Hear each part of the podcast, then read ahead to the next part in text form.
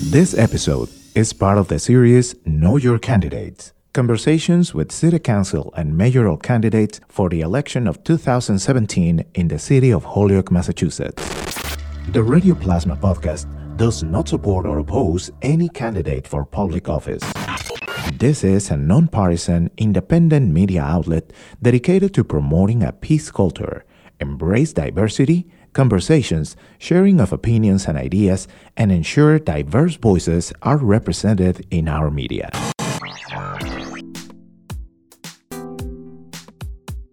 Welcome to the Radio Plasma Podcast, a space dedicated to the exchange of ideas.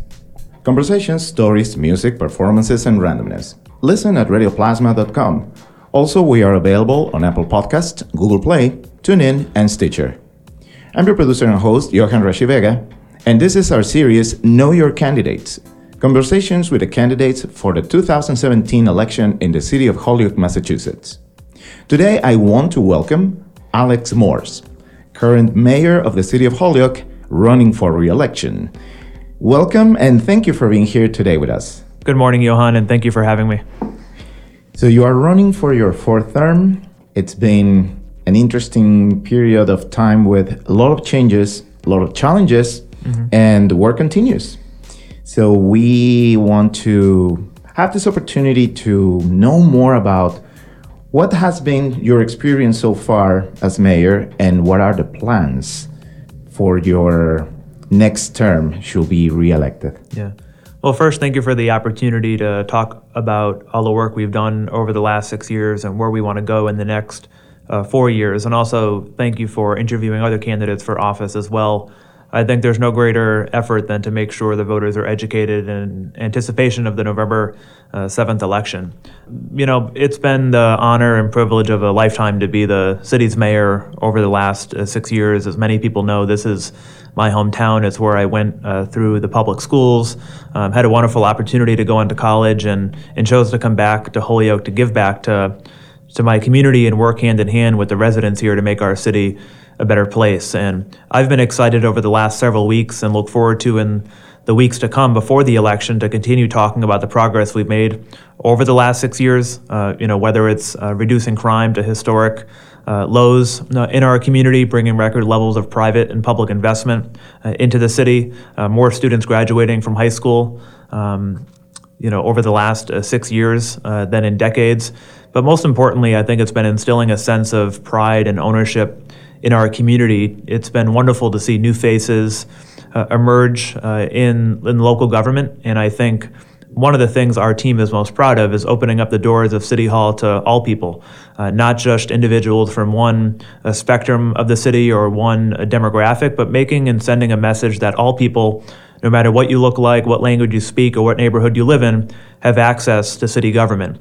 And despite the fact that we've made a lot of progress over the last six years, I'm running for a fourth term in the first four year term because we also recognize that we have more work and more challenges to do. And we want to continue rolling our sleeves up to get the job done. So uh, I'm looking forward to talking about our record and laying out our vision for the next four years to continue moving Holyoke in a positive direction. When did you felt that you wanted to be a leader, that you wanted to be a mayor for the city of Holyoke.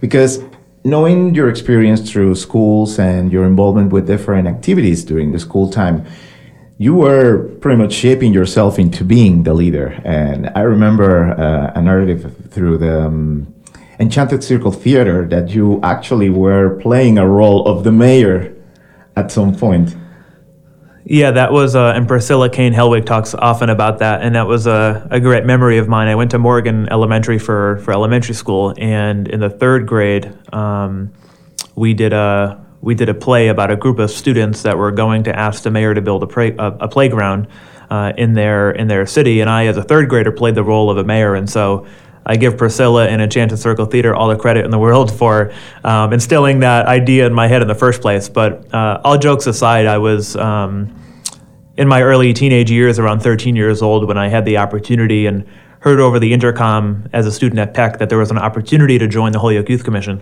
And I joined the Youth Commission and I stayed through it. Um, until I headed off to, to Brown University. And that was my first experience with government and politics and civic engagement. as both a middle schooler and a high school student, to be able to meet with the mayor on a regular basis, to, to work with other young people that had different life experiences uh, from my own, and working together for the common good and to make a difference in the city. And so, uh, with that experience, uh, other things I did uh, while a student at Holyoke High School, uh, the founder and president of the Gay Straight Alliance, student representative on the Holyoke School Committee, I really felt that the way I wanted to make a difference, and it's not the choice for everyone, is to is to run for office and be part of the the solutions and and see common ground to make a difference in our community. And while at college, you know, I watched so many classmates and friends avoid going back to their hometown as much as they could. Uh, yet me, on the other hand, I I couldn't go back to Holyoke enough. It's a city that I loved. It's a city I grew up in. And after graduation, I didn't hesitate to come back to the city that I uh, that I love so much, that I knew had so much potential. So, uh, for me, I I wanted to run for office, and as you can imagine, I announced when I was 21 years old, uh, six years ago, and you know many folks said that our campaign wasn't possible, um, but we we knocked on doors, we talked directly to voters, and um, here we are six years later, and we're very proud of our record. One aspect that is the foundation of many, many of the residents in the city of Holyoke. Is the public school system that has shaped and gave many of the residents in the city the opportunities to become professionals, to become who they are today. Currently, we completed two years of being on the receivership, mm-hmm. and this has been a good opportunity to recognize and also to start shaping a new model for the school systems. What do you think it could be the next steps to take with the receivership and the goals for the school systems to to improve and to possibly reemerge as a new model that could be exemplar for other other cities. Yeah. There's no greater issue than to improve our, our public schools. I you know, as I've mentioned many times, I'm a product of our public schools and public education, and I know I wouldn't be here today if it wasn't for the teachers I had and the education I received in the in the Holyoke public schools. And every student deserves that opportunity and that right to a good public education. And unfortunately, that's not happening for every student in our city, and we won't rest until every student has an opportunity to get a good public education you know, obviously we have a lot of challenges uh, in our community, uh, poverty, uh, homelessness, um, other issues that affect the lives of our students outside of school.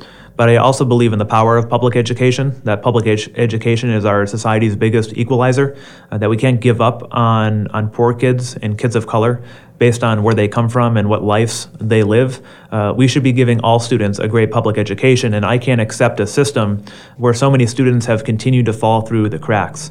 Uh, and, and I am the first to admit that we have uh, challenges that lie ahead. We still have a lot more uh, work to do. But I think over the last two years, and really over the last six years, we've tried to identify the systems that need uh, fixing. You know, public education is a is a topic that can't um, you know, we can't get everything we want overnight. We have to establish new systems. But most importantly, we have to be honest about where we are and and where we want to go. What I've been proud to see most recently is the development of new programs that create a pathway for every student, recognizing that you know students shouldn't be defined solely by their test scores, uh, and not all student learns uh, the same way or wants the same thing uh, for their life. And so, we're focusing on a pathway for all students. You know, examples like the dual enrollment at Holyoke High School in secondary education. For the first time, we have students that can take classes at Holyoke Community College, UMass Amherst, and Westfield State some students having the possibility of earning an associate's degree by the time they they graduate uh, from high school. And I mean, that's an opportunity I wish I had when I was um, at uh, Holyoke High School. Uh, the preschool expansion, you know, we, we have uh, many more seats for uh, pre-kindergarten than we, we did before, full day at a lot of schools. Uh, the development and expansion of the dual language program. So we have young people as uh, in preschool, kindergarten, and first grade, and we'll continue to expand that. Kids learning both English and Spanish. Uh, we know the importance of uh, being bilingual, both here in Holyoke, but also as a as a, as a citizen uh, of the world. And so we're developing new programs in the district that make the public schools uh, better. And our goal is to make the public schools the, the school district of choice for all of our families. Um, you know, too many families you know, sending their kids to schools other than uh, the public schools, and they have the right to do so. So the onus is on us to improve our public schools to make sure that when parents think about where they want to send their kids, they think about the public schools first. So when we when we're talking about the receivership right now, it is Dr. Zrike the one who has the control of the management of the schools. To what point, as a mayor, you can help, provide, suggest, infuse changes or specific goals, being the status of the city on receivership? Yeah, I think I've had an active role in the in the changes and improvements in the public schools since my first day in office six years ago. And Dr. Zrike and I and his team have a have a great partnership.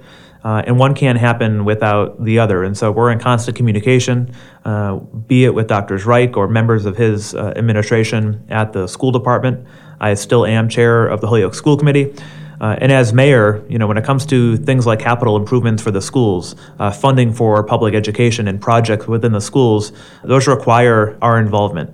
Uh, so right now, for example, our administration is pursuing two brand new middle schools in the city of Holyoke, and I'm the only candidate at this moment to support the construction of two brand new middle schools uh, in our city, grades sixth, seventh, and eighth, to get back to that uh, configuration because all middle school students deserve equal access to the same tools, be it science laboratories or arts education, programming like that that creates a well-rounded education that isn't just focused on uh, their score on a on a standardized test.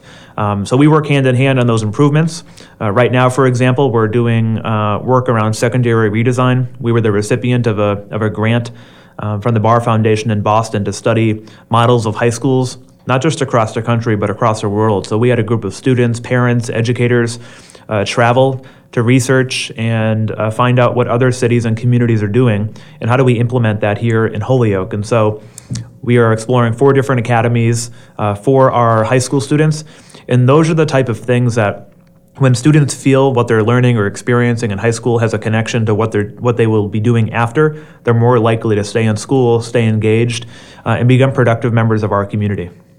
This is definitely a conversation that needs follow up as the public needs to be updated about the four academies for the secondary design. But that will be topic for another conversation in, a, in another time. Mm. Let's move now into a topic that has been possibly one of the most uh, controversial during this year because of uh, the events that transpired during January 1st. More in particular, the brownouts have been possibly one of the most talked issues in the city.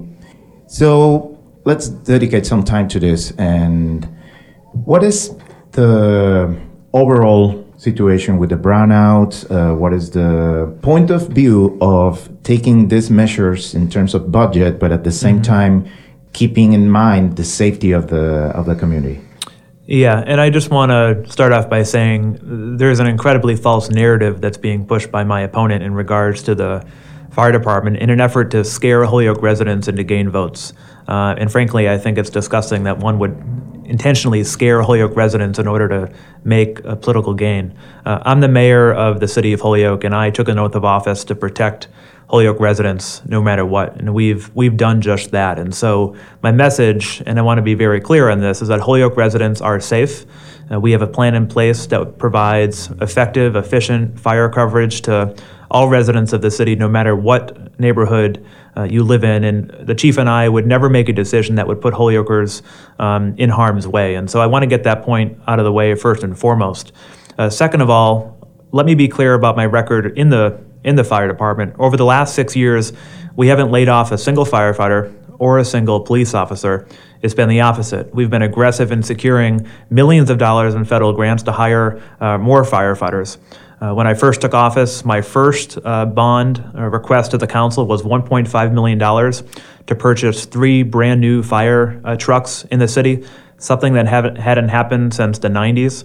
We recently spent an additional $1.5 million on a new radio communication system. So, for the, for the first time in our city's history, our police, our fire, and our Department of Public Works employees are on the same uh, radio system, which enhances public safety for our Holyoke residents. Uh, we've also been innovative and, and, and, proactive. I mean, when we talk about the, the fire that happened on, on New Year's Day, within hours we had individuals in our community that wanted, wanted to politicize the deaths of three Holyoke residents. And for me, that is just unacceptable. You know, we've seen the marshal's fire reports, we've seen the state reports. The city did everything it could to prevent uh, deaths in, the, in that case. Uh, and we've seen and we've worked with uh, the building owner of that building that failed uh, to respond to the alarm company. So there was no functioning alarm on that day.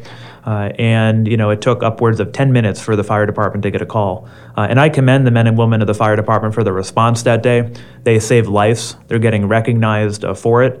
And I have nothing but respect for the men and women of the Holyoke Fire Department. But what I can't uh, accept uh, is my opponent continuing to say that people are at risk because of our plan. Our fire chief, John Pond, has been a firefighting professional for over two decades.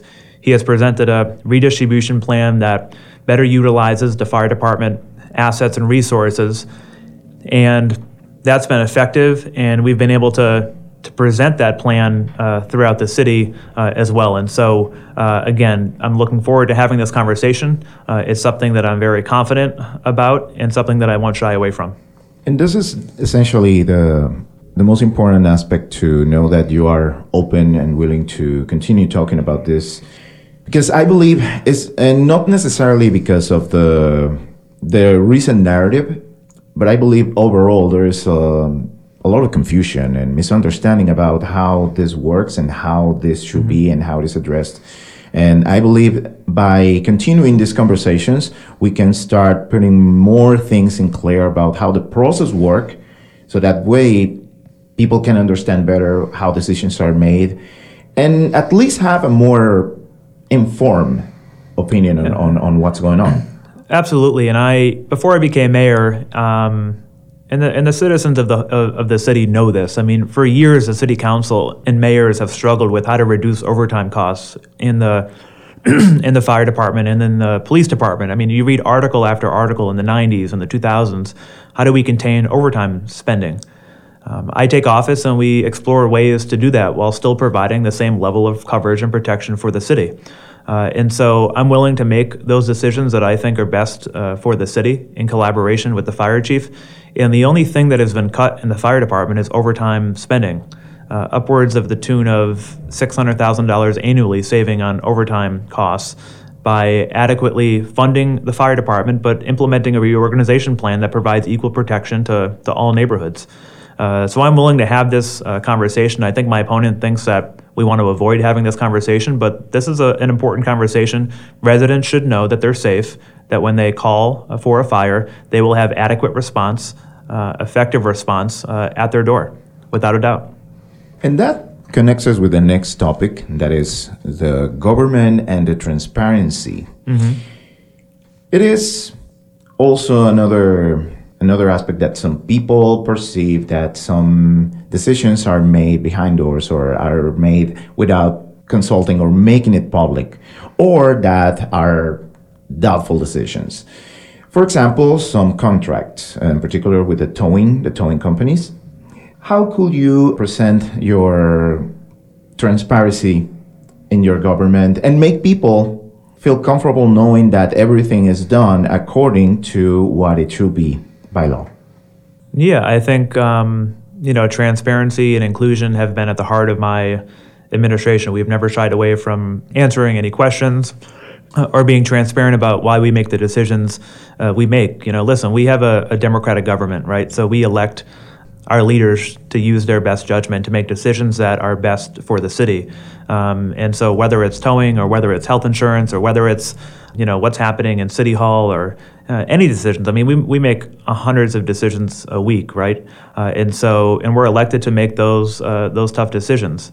Uh, I'm proud of the fact that we've engaged new residents in our boards and commissions, and so we have Holyoke residents that, uh, for the first time in their lives, are a member of the Conservation Commission or the Planning Board or the Community Advisory Council. And when I took office. Um, and nothing against those folks that have been on those commissions for decades, but we tried to diversify those commissions. And so today we have, you know, more women, more people of color, more young people on our public boards and commissions than ever before in Holyoke history. And that's what I promised, that we would be more transparent, that our government and our city employees and our volunteers uh, would, would look like the residents that, that we serve.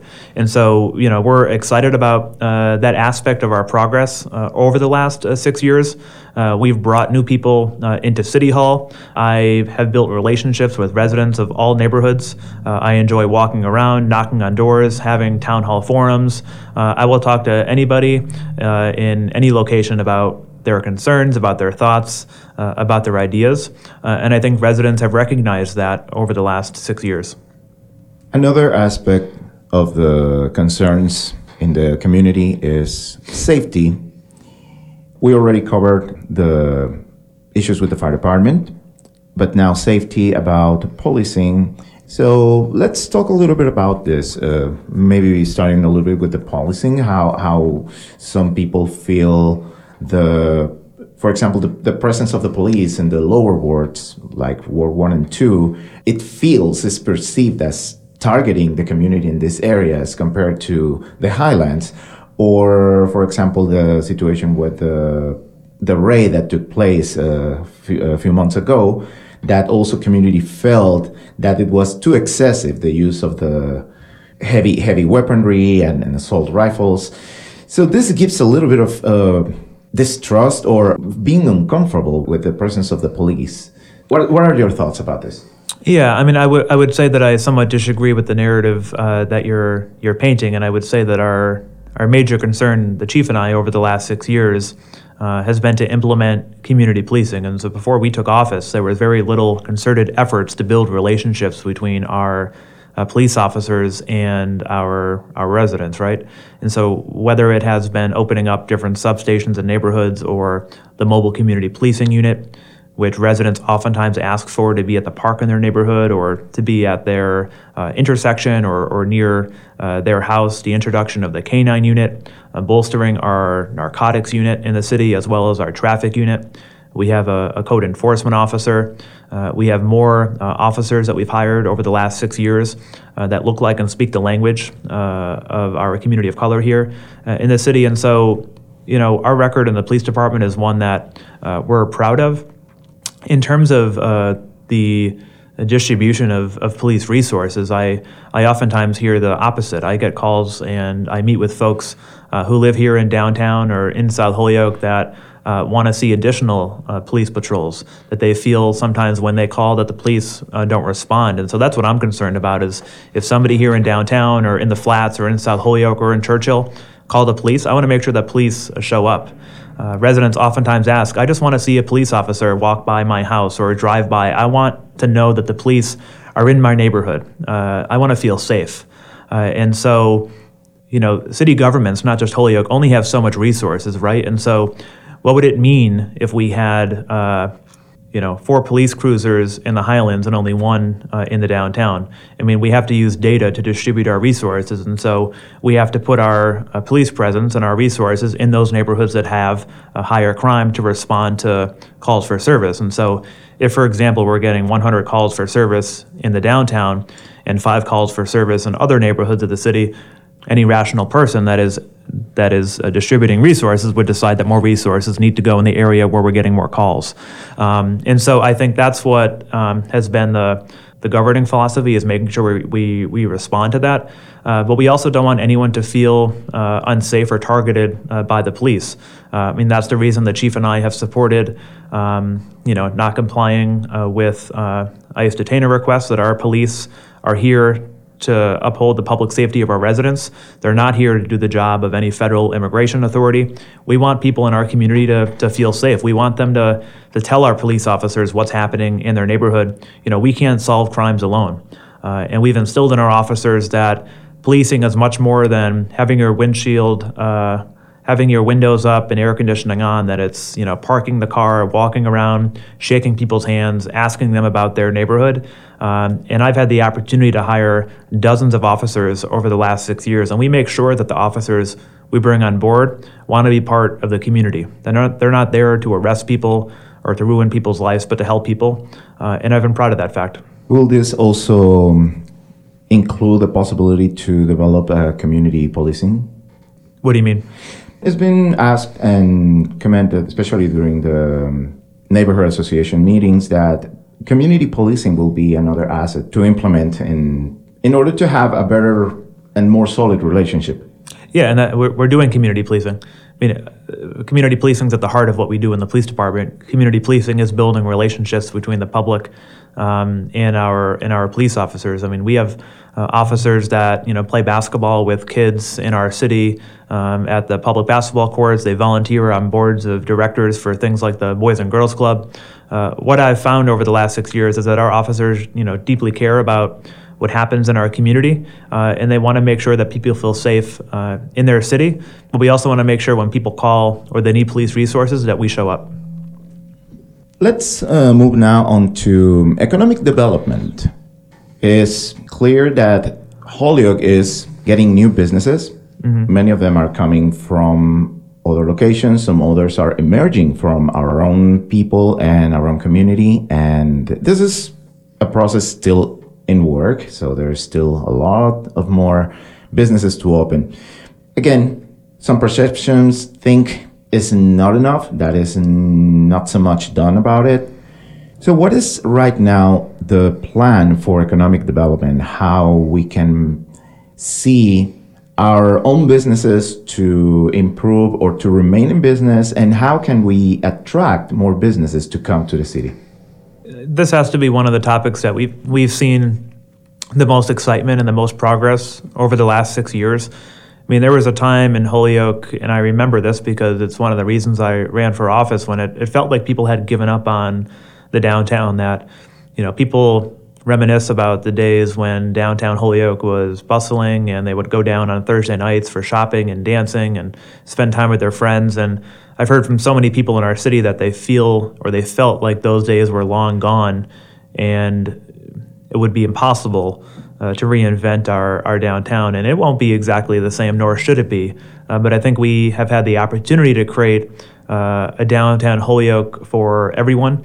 You know, we have a vision of a vibrant, densely populated downtown where different people and different cultures commingle to create a space where people feel safe, uh, where they can work, where they can spend time with friends and family, where they can get uh, a good education. Uh, and we see record levels of public and private investment happening in downtown Holyoke that we haven't seen uh, in decades. And you know, we spent a lot of time laying the foundation for future success. And so, whether it was the initial public investments of the phase two of the Canal Walk or the passenger train station uh, on Dwight and um, Main Street, the streetscape improvements, the lighting, the trees, the, the sidewalks, those things that we're investing in our city have now led uh, to private investment. Uh, private investment includes those things along uh, Race Street. Uh, the Cubit building with 18 market rate uh, apartment apartments in the pipeline, the new Holyoke Community College Culinary Center, the other projects in that general vicinity. Uh, we've cleaned up uh, the largest brownfield site in the city of Holyoke, the four acre site, uh, Parsons Paper. Um, here in this neighborhood for the expansion of, of Aegis Energy. Uh, we have over 400 units of housing uh, in the pipeline for downtown Holyoke, uh, you know, be it Lyman Terrace, uh, be it the Winn development at 216 Appleton Street uh, for 100 units of mixed income uh, housing. Uh, when no one thought that private investors would come into Holyoke and invest millions of dollars, we've proven that uh, it's possible. And of course, I'll be the first to admit that we have more work to do. I mean, what community doesn't? You know, the exciting thing about Holyoke is that we're not a finished product you know, we're playing a role in, in creating what we want to see. And there's no better opportunity than for us to work together on implementing a vision that we all want to see in our downtown. By economic development, also, it comes embedded with arts and culture, as we know it's happening on Race Street. But how could we expand the development of arts and culture as part of the economic development? Yeah, arts and culture has been at the heart of our of our efforts. I mean, the role of the creative economy in creating hundreds of jobs and million dollar millions of dollars of revenue in our community. I think and people see that, and it's certainly not just about about Race Street, right? I mean, uh, look at what's happening with Nueva Esperanza and what's happening in the, the that area of South Holyoke on Main Street, the creation of the Puerto Rican Cultural District. Uh, I had the opportunity to go with friends to the performance of La Gringa, a group from Chicago in partnership with MIFA. You know, to be able to see a show like that on Main Street in downtown Holyoke at El Mercado, I mean, that's the epitome of art and culture. Uh, that's multicultural and inclusive uh, of different languages and cultures uh, in our city. And so, yeah, it's exciting to see new restaurants and galleries uh, and openings uh, and concerts on Race Street, but it's also great to see it uh, on Main Street and in South Holyoke. It's wonderful to see it in the area of Mater Dolorosa in our efforts to preserve Polish art and culture and heritage. it's wonderful to see it in March as we paint shamrocks on our street uh, and we see one of the largest St. Patrick's Day parades in our entire country, uh, where the Donahue Institute of UMass has said that that parade alone generates upwards of $20 million to our, uh, to our region. And so this isn't about one area or one culture, uh, but arts is embedded in every aspect of our society. You know, we had started the conversation talking about Enchanted Circle Theater about arts education in the schools, right? I mean, there's nothing better than instilling art uh, in our public schools. And what was alarming to me in our initial debate in the preliminary was uh, my opponent had said that you know there's 500 other things more important to him uh, than art and the creative economy, uh, and it's so important that art is embedded in every aspect of our community. When we talk about also the arts and culture as part of our history and legacy, I'm just thinking of the progress and the openness that the Wistariahurst has shown lately with many different activities that have been exactly that inclusive and diverse and and meaningful to what is our present in the city. So is there any plans or any ways that this resource, this valuable resource that is uh, the Wistariahurst could be another way to connect the arts, culture, community yeah, and Wistariahurst Museum has already begun uh, to do that. I mean, we uh, we made it a point to open up the doors and break down barriers of Wistariahurst. Oftentimes, it was seen as a exclusive place. I mean, there's a literal fence around it. Um, so, how do we open up the doors to the community so that all people feel welcome in Wistariahurst? And we, we've now begun to host uh, really powerful events there. We did a States of Incarceration exhibit uh, sponsored by Wistariahurst Museum at the Warrigon uh, space on the, on the Canal Walk. Um, and so for a whole month, our museum and our staff were working on conversations around mass incarceration and the impact of the school to prison pipeline, uh, how to make sure we reduce recidivism uh, in our community and give people equal access to education and workforce development opportunities. Uh, that was sponsored by the city. The Wistariahurst Museum is embedded um, as, a, as a city department, and it's one of our city's greatest uh, treasures. Uh, we also uh, worked with Wistariahurst to do um, Immigrant Heritage Month as well, and so celebrating the contributions of immigrants uh, to our community over so many uh, decades. Uh, we've had outdoor uh, concerts on the lawn there. Uh, we've had art gallery openings. Um, you know, there's a, a Holyoke resident, Stephen Huerta, um, who uh, is an artist, and we um, presented his work at the opening reception of the Immigrant Heritage Month events, and you know, I just ran into him at the uh, at the mall a couple of weeks ago, and he couldn't thank the city enough for giving him the platform to show his work for the first time in years. And he's still getting calls and emails, people wanting to buy his art, and it's only further inspired and encouraged him to continue on uh, that path. And so the fact that we as a city and Wistariahurst as a museum has not only helped him as an individual find his his passion once again, uh, but we've opened up the doors where diverse people can come into the museum and feel like it's their uh, it's their institution, it's their building. When we mentioned this diversity in the activities and events and the arts and culture that define Holyoke as a place that has a lot of different sources, different identities, different ethnicities, nationalities. We are living in a city that is made by immigrants, made by diversity. And we are right now facing difficult times with the perception and ways of not only coexisting. I think we have to relearn right now how to live together because of the situations that maybe because of the federal government infused into the whole country. Mm-hmm. So we are having issues that involve racism, that involve classism, that involve a little bit of intolerance and lack of capacity to have a civilized conversation at some times. Sadly to say that yes, racism is real and it feels like it's happening here in the city. So what are for you what is for you the perception of these situations going on currently and what will you do to address it? When you say the situation currently, what specifically are you referring to? the events that happened recently at uh, Holyoke High School, uh, also the the incident with the with the arrest of an individual who was uh, Yeah. vandalizing property in, in the Holyoke High School and also was uh, present at the City Hall.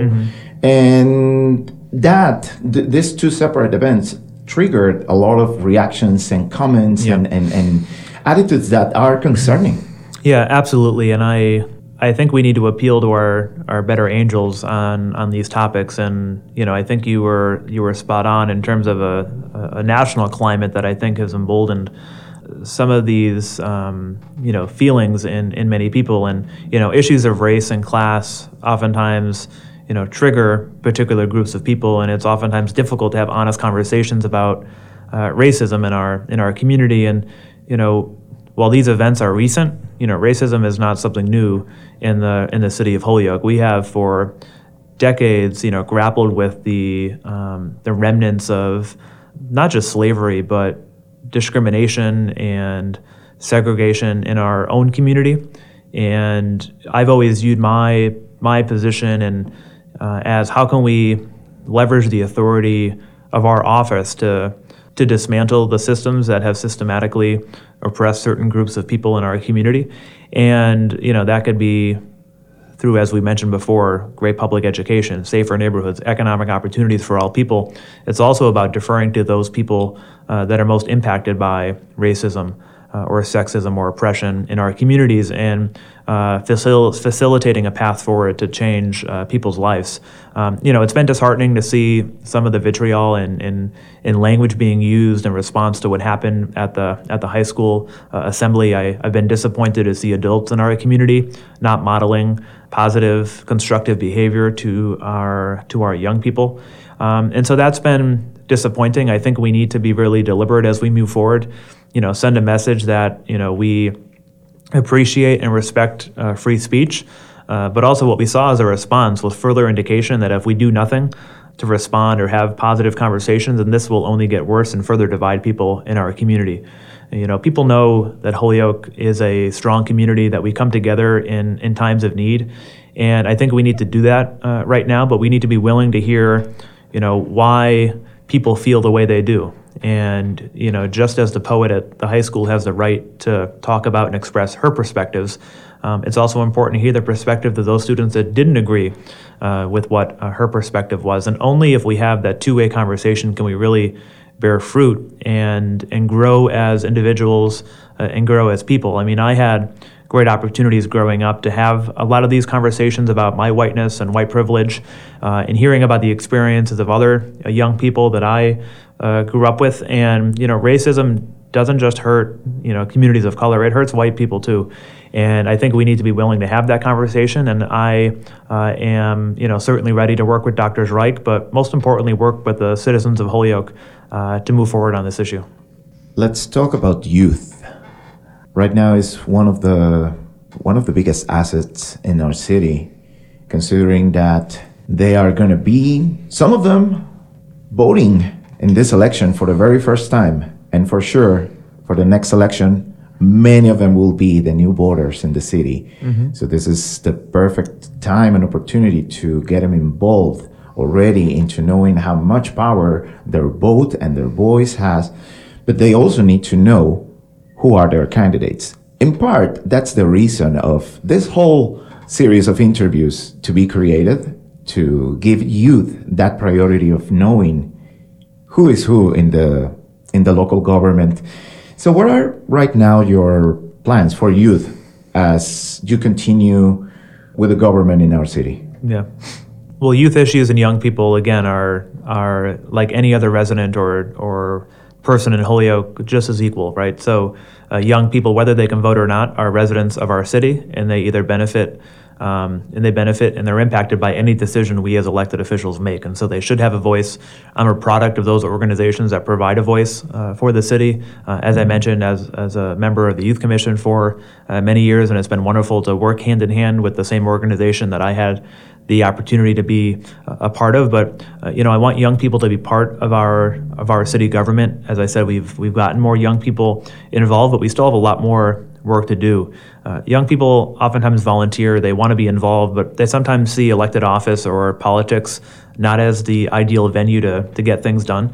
And so I really want to instill in young people that local government matters. Oftentimes, a lot of attention is, is, is paid to presidential elections or who our governor is, but who our mayor is, who your ward councilor is, your city councilor, your school committee member. A lot of decisions that impact people's lives are happening on the local level. Uh, there was a, you know, for example, a group of young people that go to Lighthouse School uh, here um, the, at the Steam Building you know, came in contact with Susie Park, a park uh, behind Racing Mart, and uh, they didn't want to accept the fact that it was uh, an, an, empty park that hadn't been well maintained, and they thought about what they could do to improve it, right? And they came to my office and they said, "Hey, Mayor, like we really want to see this park renovated. I mean, what better?" example than to see young people take ownership of uh, of improving their own space, their own neighborhood. So they came in, uh, they eventually applied for community development block grant money. Uh, I allocated uh, over $100,000 to help improve the park, and they've been active in terms of designing uh, what the new park will look like. Uh, and so to go from advocacy to action as young people, many of whom can't even vote yet, was a really empowering experience for them. and so that's important. We want to continue having stories like that. Um, but also as an administration, we've worked on, you know, as I talked about, improving the public schools and having multiple pathways to both career and vocation. Uh, we've also got hundreds of thousands of dollars every summer to employ hundreds of young people during the summer, be it at City Hall or the school department or community organizations like the Holyoke Medical Center. Businesses like Gary Rome have stepped up and hired a number of young people. Uh, and the data is very clear about the earlier we can hire young people uh, in these types of positions, the more likely they are to stay engaged, to stay in high school, and be able to connect their education to their long term goals for their career. So, uh, young people, I see as any other person in our community, we want to empower, we want to involve, and we want to help educate. So, we are approaching to the election day, November 7th and there are still some more activities to do. There is the debate coming up, and also another one that is um, being organized by the Holyoke Herald students, the, the staff reporters at Holyoke High School. What are right now the last activities you have in, in your schedule before the election? And how can people get involved with your campaign? Yeah, so it's it's an exciting time. We have uh, 20 days until the election, and it will come uh, very quickly. Uh, so over the next 20 days, we'll continue doing what we've always done, connecting directly with the voters and the people of Holyoke. Uh, we'll be knocking on doors, uh, making uh, phone calls, but you know we can't do this alone. So we need the help of Holyoke residents that want to get involved. We need you to help us knock on doors, help us make phone calls, tell your friends and your neighbors and your family to, to vote on, on November 7th. Uh, I encourage you to go to morseformayor.com, uh, sign up to, to volunteer. Um, you can go to our headquarters at 1548 Northampton Street, get involved, uh, make some calls, uh, and tell us how you want to help us over the next uh, 20 days. Uh, I've always said that I can't win elections alone, and I also can't govern alone. And the greatest asset in the city that we have is our people. Uh, and that rings true for our uh, campaign uh, as well. It's always been a grassroots effort. We've never lost sight of the fact that campaigns are about people, uh, despite the fact that we're running for uh, our fourth term. Uh, but again, it's been an honor to be your mayor over the, the last six years, and I respectfully ask for your support and your vote on Tuesday, November 7th. For the time you have been mayor of the city of Holyoke, what it will be some of the most gratifying experiences? Most gratifying experiences, you know, this is a question where I could easily, you know, list off a number of projects that we've done or programs we've implemented, but in terms of gratifying, it's the people and the lives that we've changed through the decisions we've made. And, you know, I think about um, people like uh, Taisha, who lives at Lyman Terrace, and I met her a few weeks ago when walking through to tour the new uh, apartments there. And uh, she had, um, at the time, she hadn't yet seen her new unit. She was someone that lived in Lyman Terrace with her, with her five year old. And, um, you know, she was so excited to check out and move into her new apartment the next day. She hadn't yet seen it, so we brought her down, um, down the alley to her new apartment. And we brought her inside, and just to see the, the tears in her eyes and the emotion about being able to have a, a, beautiful apartment for her and her five-year-old uh, right outside is, a, is the, uh, the new playground. Just seeing the impact in people like Taisha and other people I've met over the last six years because of decisions we collectively as a community have made. There's nothing greater than that. And I know over the next four years, there's more people like Taisha. There's more people in our community whose lives uh, we can change. And so it's not just about numbers or data or projects. It's about the impact we've made in people's lives. And there's nothing uh, more that I would ask for. Should you continue as mayor, it will be a four year term. And with this experiences and this achievements, what it will be then the next level of priorities, challenges that you see as the ones that you want to, to take care of? Yeah, so we are running for the the first four year term in the city's history, and I think that's important. Um, you know, we've been able to do a lot in six years, and we can only imagine what we what we'll be able to do together in the in the next four years. And so, you know, we're going to continue on the the positive moving path we've chartered. Um, in in recent years, you know, continuing to bring new business and new opportunities to our city, um, helping foster a climate where entrepreneurs and small business uh, owners uh, can thrive and expand uh, and become part of our of our community. Um, our public schools will continue uh, to improve. I'm optimistic about that, uh, and you know I'm open to, to people's feedback. This has been a partnership, uh, as I've said, and so we'll continue with our governing philosophy of. of bringing and inviting new people into the, the process and have a philosophy that our decisions should benefit everybody in the city, not just one part of our community. Any last remarks that you have for the public? I just again want to thank you for the opportunity for uh, the interview, and of course, thank the voters and the people of Holyoke for their continued support over the last six years. Uh, while we've made uh, progress on a number of issues, we also recognize that there is progress still to be made in our community, and I want to work directly with those uh, who support me, and I want to hear from those who don't as to how we can work together to improve uh, our community. But uh, please pay attention over the next uh, 20 days. Uh, again, for more information, you can check out our website. You can visit us at our campaign office. Um, you know, it's been an honor to be your mayor, and um, I look forward to continue to be your mayor, no matter where you live in our community uh, or your different philosophies around uh, our government. So, uh, again, thank you for the opportunity, and I look forward to talking to you in the coming weeks. Thank you to Mayor Alex Morse, running for re-election in this 2017 election in the city of Holyoke. And this is our series, Know Your Candidates. All this information is available on our website, radioplasma.com, and also you can listen to the interviews with other candidates in this election. Thank you again to Mayor Alex Morse for his time and his words. And this concludes our session on the Radio Plasma podcast. This episode was produced and recorded at the Plasma Media Lab in the Gandara Youth Development Center in Holyoke, Mass. I'm your producer and host, Johan Rashi Vega. Thank you for listening.